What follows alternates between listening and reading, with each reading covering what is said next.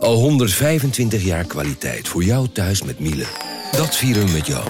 Ontvang nu tijdelijk een cashback tot 125 euro op veel Miele-apparatuur. Geniet van de kwaliteit van Miele. Voor perfect verzorgd wasgoed en kleding die veel langer mooi blijft. Voor een stralend schone vaat, even perfect als jouw diners. En een stofvrij thuis waarin echt hygiënisch schoon de standaard is. Check miele.nl voor alle feestelijke aanbiedingen. Ik ben al jaren ondernemer, maar waar moet ik eigenlijk allemaal aan denken nu ik voor het eerst personeel wil aannemen, voor het eerst ga importeren of voor het eerst een bedrijfslocatie zoek? Weet wat je wel of niet moet doen bij zaken die je voor het eerst oppakt. Check kvk.nl voor praktische stappenplannen. KVK, hou vast voor ondernemers. Vanaf de redactie van NRC het verhaal van vandaag. Mijn naam is Thomas Ruip.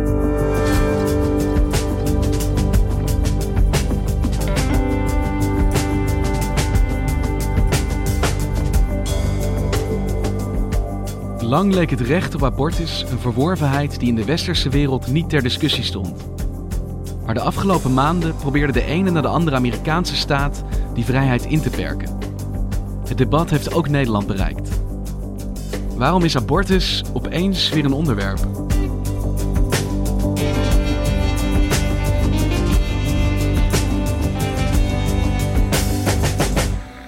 Perhaps more than any other issue in American life today. The abortion question is loaded with the emotional arguments of life, death, and morality. Not the kinds of issues a court can finally settle. Het was in een tijd dat civil rights, dus eh, burgerrechten, sowieso uh, een grote vooruitgang boekten. In 1968 had je al de Civil Rights Act. Ook vrouwen streden in die tijd voor meer gelijkheid. En in 1973 culmineerde dat in uh, de federale legalisering van abortus. In de landmark case, dus de mijlpaalrechtszaak Roe versus Wade. The Supreme Court today ruled that abortion is completely a private matter to be decided by mother and doctor in the first three months of pregnancy. En sindsdien is abortus strikt genomen legaal in de Verenigde Staten. Maar het is eigenlijk nooit uh, geaccepteerd. Maartje Somers is plaatsvervangend chef van de buitenlandredactie van NRC en schreef mee aan een serie artikelen over abortus. Het is altijd een punt van discussie gebleven. Want hoe ging die legalisering in het kort? Roe versus Wade, wat hield dat precies in?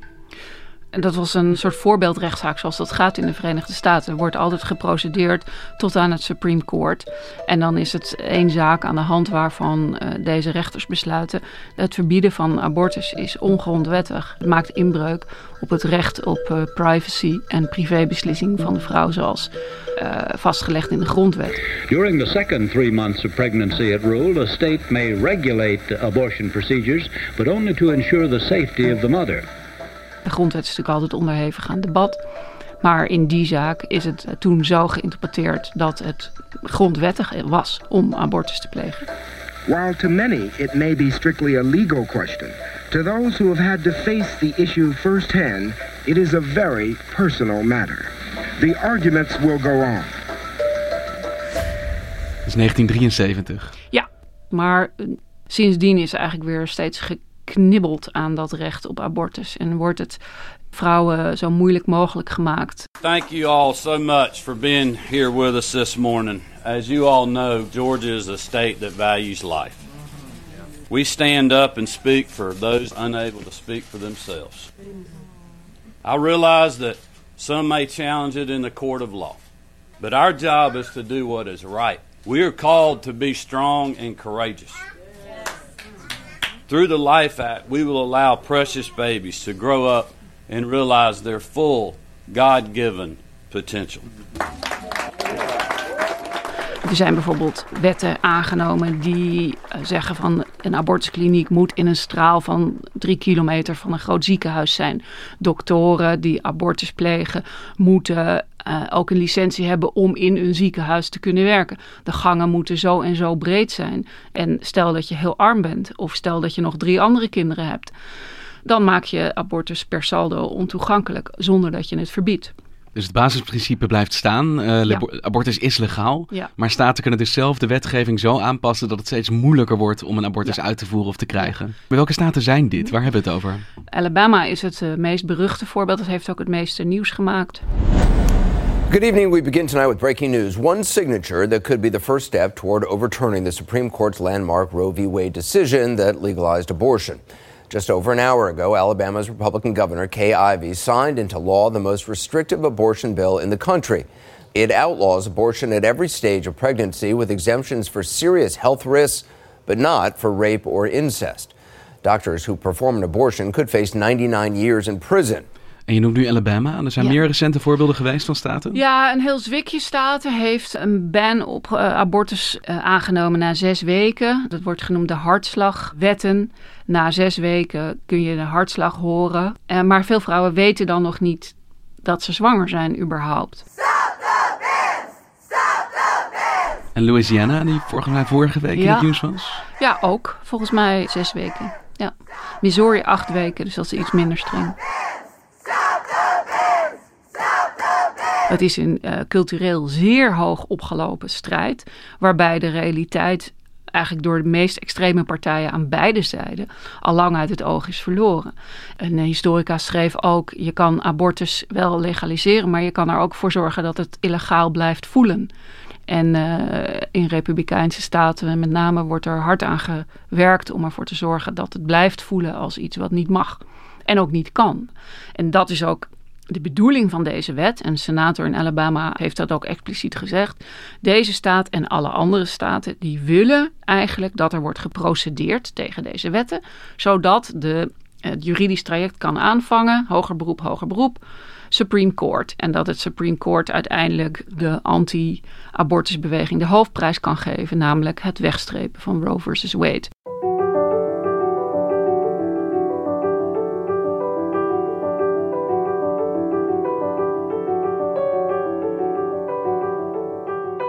Het is dus eigenlijk een aanzet om eh, abortus in zijn geheel eh, de illegaliteit in te krijgen. Ja. Want welke groepen zitten hier achter? Waar komen deze initiatieven vandaan? Het hangt sterk samen met de positie van eh, de Amerikaanse evangelistische kiezersgroep. En die maken ongeveer nou, 17, 18 procent van de bevolking uit. Een heel mooi voorbeeld is Ronald Reagan, die toen hij nog gouverneur was van Californië, met wat mitsen en maren, maar toch zijn handtekening zette onder een zeer eh, liberale abortuswet. En dat standpunt, toen hij eenmaal president was, vrolijk inruilde voor het republikeinse eh, standpunt van nou, abortus moet eh, verboden zijn. Dus ehm, ja, daaraan kun je zien dat het echt bedoeld is als bondje eigenlijk met de, evangelische kiezer. Stem op ons, want wij eh, huldigen het standpunt, gaat heen en vermenigvuldigt u. We know in particular that when an abortion is performed, the unborn child often feels pain. In recent years, medical techniques demonstrated the remarkable responsiveness of the human fetus to pain, touch, and sound, even at the very early stages of development. My friends, isn't it about time the law of the land recognized the medical evidence of 1987? En de laatste jaren lijkt dat verzet tegen abortus behoorlijk opgeleid. Ja, vooral eh, de zogeheten alt-right, die ook tegen abortus zijn, maar niet per se om, omdat ze zo godsdienstig zijn. Het heeft eerder te maken met, eh, met migratie.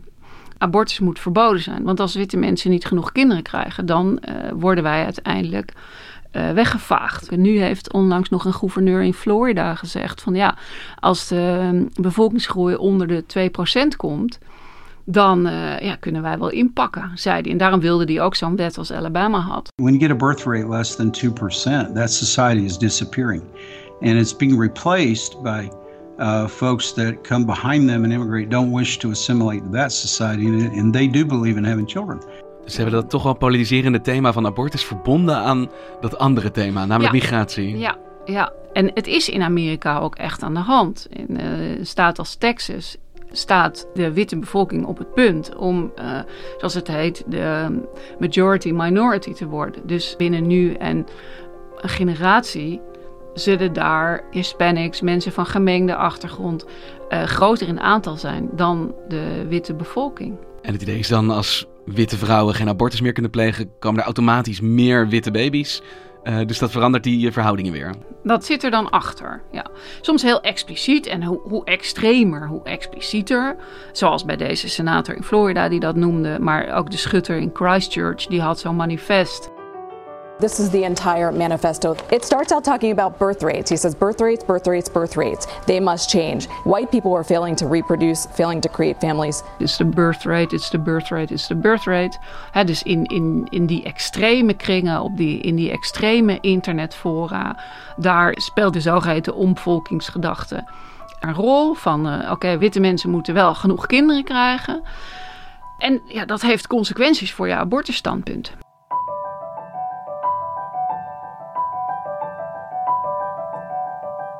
En het is de Supreme Court geweest die abortus gelegaliseerd heeft.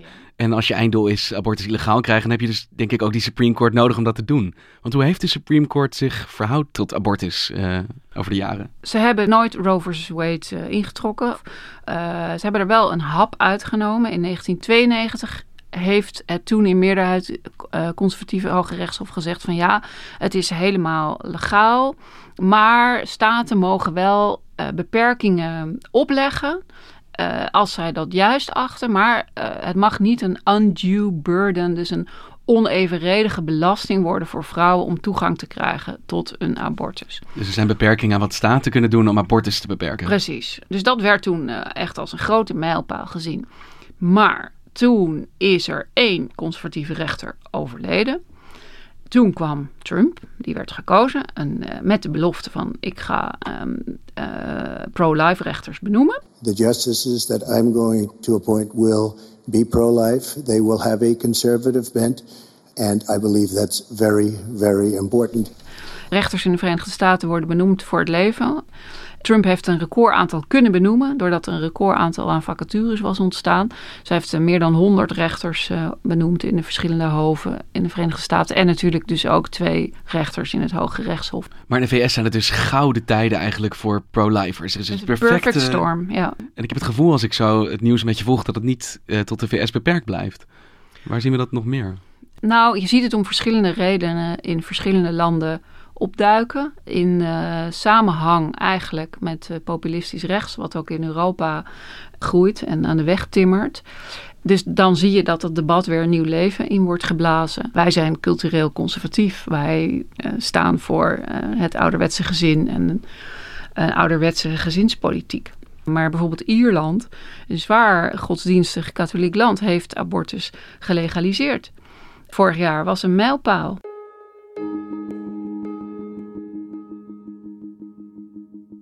En jij bent Amerika-expert, maar je hebt dit thema van abortus ben je breder gaan onderzoeken. Op welke manier heb je dat gedaan? Nou, nu het thema weer overal zo speelde, dacht ik, ik ga Rebecca Gomperts eens interviewen. Rebecca Gomperts is een uh, Nederlandse uh, activiste die al eigenlijk al twintig jaar op dit vlak uh, probeert om vrouwen toegang te verlenen tot abortus. Zij is in 1999 begonnen met de abortusboot. Daar is ze ook het meest bekend van. De abortusboot? Dan, ja, en dan voer ze met een boot voer ze naar landen waar abortus verboden was. En dan uh, nodigde ze vrouwen uit om aan boord te komen. En dan voer ze naar internationale wateren. En dan konden die vrouwen daar dus toegang krijgen tot abortus. Ze voerden aan boord van die boot abortus uit? Ja, nou ja, uh, ja en, maar gedeeltelijk ook natuurlijk symbolisch. Het is een hele theatrale manier van actie voeren. Het laat zien hoe belangrijk het voor vrouwen is om die keuze te kunnen maken. Inmiddels is zij uh, veel verder geëvolueerd. En ook abortus, hè, de abortusmethode is heel erg veranderd. Want inmiddels is een heel vaak gebruikte methode is niet meer een uh, zuigcurettage. Hè, een behandeling waarbij uh, het baarmoederslijmvlies, inclusief de vrucht, wordt weggehaald. Maar gewoon een medicinale abortus. Waarbij je met behulp van twee middelen die je slikt een abortus opwekt. En uh, als je dat doet, dan krijg je verschijnselen die lijken op een miskraam. Dus hevige krampen en hevige bloeding. Maar het is uh, behoorlijk veilig. Je hoeft er niet voor naar het ziekenhuis. En op welke manier heeft dat haar werk uh, veranderd? Nou, zij is, ik meen in 2005, Women on Web begonnen. Waarbij ze dus via internet abortuspillen levert als vrouwen die nodig hebben. En daarmee ondermijnt ze dus uh, anti-abortuswetgeving in heel veel landen. Waar, en in 2018 is er nog een aparte service begonnen voor Amerikaanse vrouwen. Dus dan doen vrouwen doen een online consult. Dus ik vraag gewoon de vragen die ik ook zou stellen als ze tegenover me zitten. Uh, dan uh, vragen we een ID-kaart.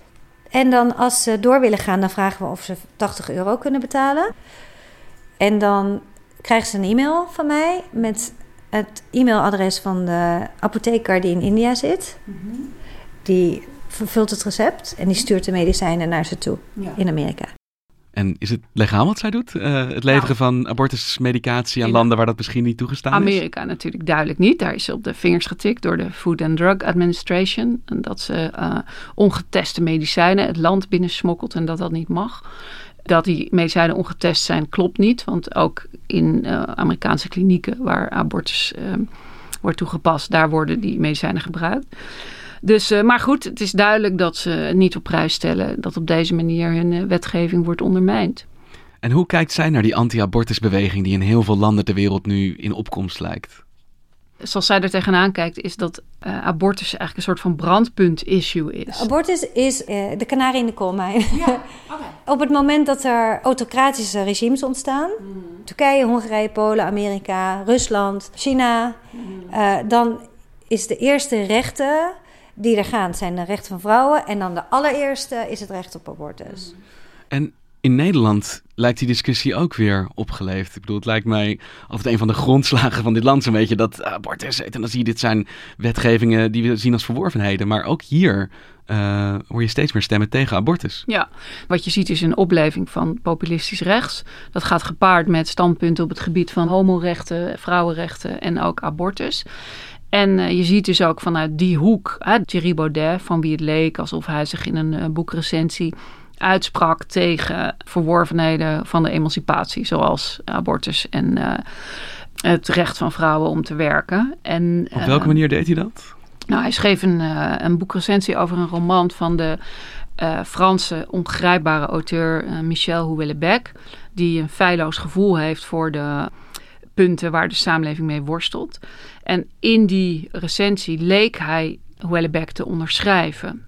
Hij schreef dat het recht van het individu zoveel uh, ruimte had gekregen in het Westen dat uh, abortus een mogelijkheid is geworden en uh, euthanasie ook. Dus hij leek zich daar tegen te keren, maar op typisch Baudettiaanse wijze zo indirect dat hij vervolgens weer verbaasd kon doen over alle ophef daarover, want hij was helemaal niet tegen abortus. Maar een, een eh, soort van rode vlagwerking uh, ging er natuurlijk toch wel van uit. Van let op, ook ik durf mij uit te spreken voor conservatieve familiewaarden. Ja, dat is die trend die in de VS zo eerder constateerde, die lijkt overgewaaid naar Nederland. Dat het dus niet alleen de christelijke groepen zijn die zich verzetten tegen abortus, maar dat ook conservatief rechts al langzaam zich aan het roeren is. Je ziet natuurlijk met al dit soort dingen dat geen debat nog nationaal is. Je ziet ook dat er in uh, uh, Europese politieke kringen altijd met graagte wordt gekeken naar Amerika. Dus uh, ja, er wordt wel gekeken naar wat werkt. En in de VS is dus de manier waarop je abortus zou kunnen delegaliseren of illegaliseren is duidelijk. Dan moet je bij dat Supreme Court zijn. Mm -hmm. Maar in Nederland zie ik dat dan niet zo snel nee. gebeuren, toch? Mijn in, eigen indruk was ook van, nou ja, in Nederland hebben we dit geregeld. Maar Rebecca Gompert denkt daar heel anders over. Het is gewoon nog steeds in de strafwet, abortus in Nederland. De wachttijden, vijf dagen bedenktijd, dat bestaat bijna nergens ter wereld. Uh, het feit dat het in klinieken moet doen, het is totaal achterhaald. Dus er is zo'n krampachtig geweigerd om gewoon die abortuswetgeving deel te maken van de normale gezondheidszorg. Het staat nog steeds in het wetboek van strafrecht. Ja, dus... Het mag hier, maar onder strikte voorwaarden. In Nederland mag abortus tot vrij laat, tot 24 weken. Maar er is wel vijf dagen bedenktijd. En uh, er zijn niet zo heel veel klinieken. Als je in Zeeuws-Vlaanderen woont, de meest dichtbijzijnde is in Rotterdam of in Zeeland. Dus dan moet je drie uur reizen of vier uur reizen om naar een abortuskliniek te komen. Als je een meisje van 15 bent, als je niet je eigen huisarts hebt die wil helpen, verwijzen. En dat gaat niet over maar een paar vrouwen. Dat gaat echt over een substantieel aantal. Dus abortus is helemaal niet voor iedereen heel gemakkelijk toegankelijk. Zij krijgt ook hulpvragen uit Nederland. En dat verbaasde me echt. Ja. Maar dan is het dus wel belangrijk uh, als politici zoals Thierry Baudet... die natuurlijk een enorm groeiende partij uh, mm -hmm. voorzitten al voorzichtig aan het flirten zijn met het verbieden van, uh, van abortus. Of ja. geluiden tegen abortus. Of ze het menen of niet. Want als ze dat inderdaad menen, dan is er dus misschien nog wel een weg om dat te doen ook. Zelfs hier. Ze testen het draagvlak, denk ik. Baudet die voelt zich heel erg verbonden met de alt-right. En dat zijn precies de groepen daar ook die heel erg tegen het recht op abortus zijn. Dus ik denk dat ik hem daar heel serieus in neem. En jij? Nou, ik kan mij eerlijk gezegd eh, niet voorstellen dat de politiek Den Haag hier massaal op aanslaat. Uh, het kan wel zijn dat het nu een issue is en dat het ook verder polariseert, zoals in uh, de Verenigde Staten, maar niet heel ver. Wij zijn een poldermaatschappij. Wij zijn gelukkig niet zo gepolariseerd als de Verenigde Staten. Je luisterde naar vandaag, een podcast van NRC. Eén verhaal, elke dag. Vandaag wordt gemaakt door Mirjam van Zuidam, Henk Ruigrok van der Werven, Julie Blusset, Tessa Kolen, Ido Haviga, Jan-Paul de Bond en Ruben Pest. De muziek die je hoort is van Rufus van Baardwijk. Dit was vandaag, maandag weer.